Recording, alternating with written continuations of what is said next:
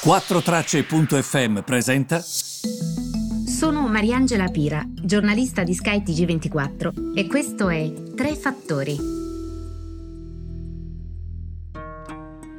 Vaccini, vaccini, vaccini. Questo è il motto del primo marzo. Um, I mercati potrebbero vivere una buona giornata oggi perché seguono il, l'andamento globale. Il Nikkei è salito di quasi il 3%.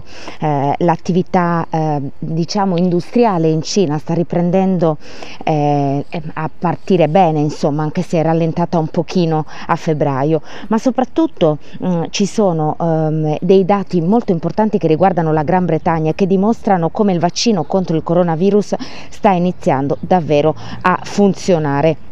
Eh, il programma eh, si dimostra molto efficace e quindi questo è, è, molto importante. Torno un secondo in Cina perché mh, mm, eh, alcuni analisti hanno dimostrato, e mm, parlo soprattutto degli economisti di questo gruppo che si chiama Hang Seng come l'indice di Hong Kong in Cina, eh, che la politica del figlio unico che è durata decenni ehm, ha mh, mm, diciamo, sollevato un altro tipo di attenzione lo scorso mese perché le autorità hanno dato dei segni segnali un po' contrastanti eh, sul eh, se o no dare nuovamente dei limiti su quanti figli una coppia può avere. Io questo voglio dire è lontanissimo eh, da me, questo modo di pensare, mm, però dobbiamo sempre collocarci in una realtà che è molto diversa dalla nostra, non giudicare ma cercare di capire.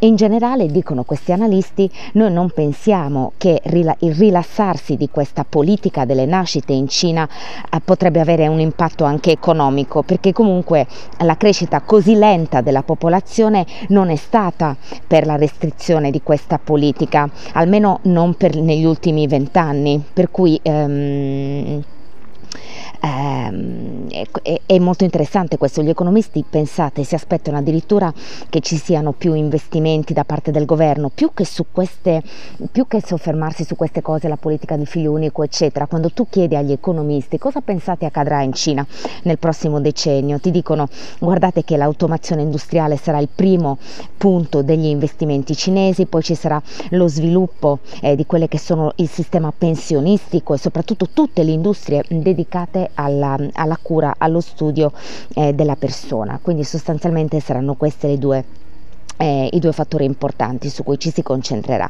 Intanto ehm, avete visto che Trump ha ehm, schiaffeggiato, chiamiamo così, Biden, almeno da un punto di vista simbolico, e addirittura ha fatto capire che nel 2024 potrebbe correre di nuovo mh, alla Casa Bianca eh, in, nel suo primo post ehm, dopo, dopo, aver perso, eh, dopo aver perso eh, le elezioni. Ehm, ha detto proprio che il suo viaggio è ben lungi dall'essere concluso, questo ovviamente riassumendo qualora mh, qualcuno di voi non l'avesse sentito, e potrebbe decidere di battere i democratici per una terza volta, alludendo dunque al fatto che eh, lui eh, ha vinto le elezioni del 2020, cosa che invece come sappiamo non è eh, veritiera.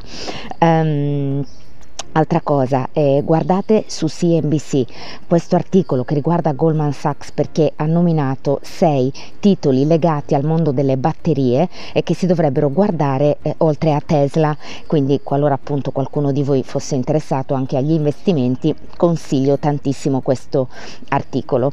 Mm, per il resto eh, direi una settimana che si preannuncia abbastanza tranquilla, vedremo che cosa succederà soprattutto in Italia e vi aggiorno nei prossimi eh, giorni.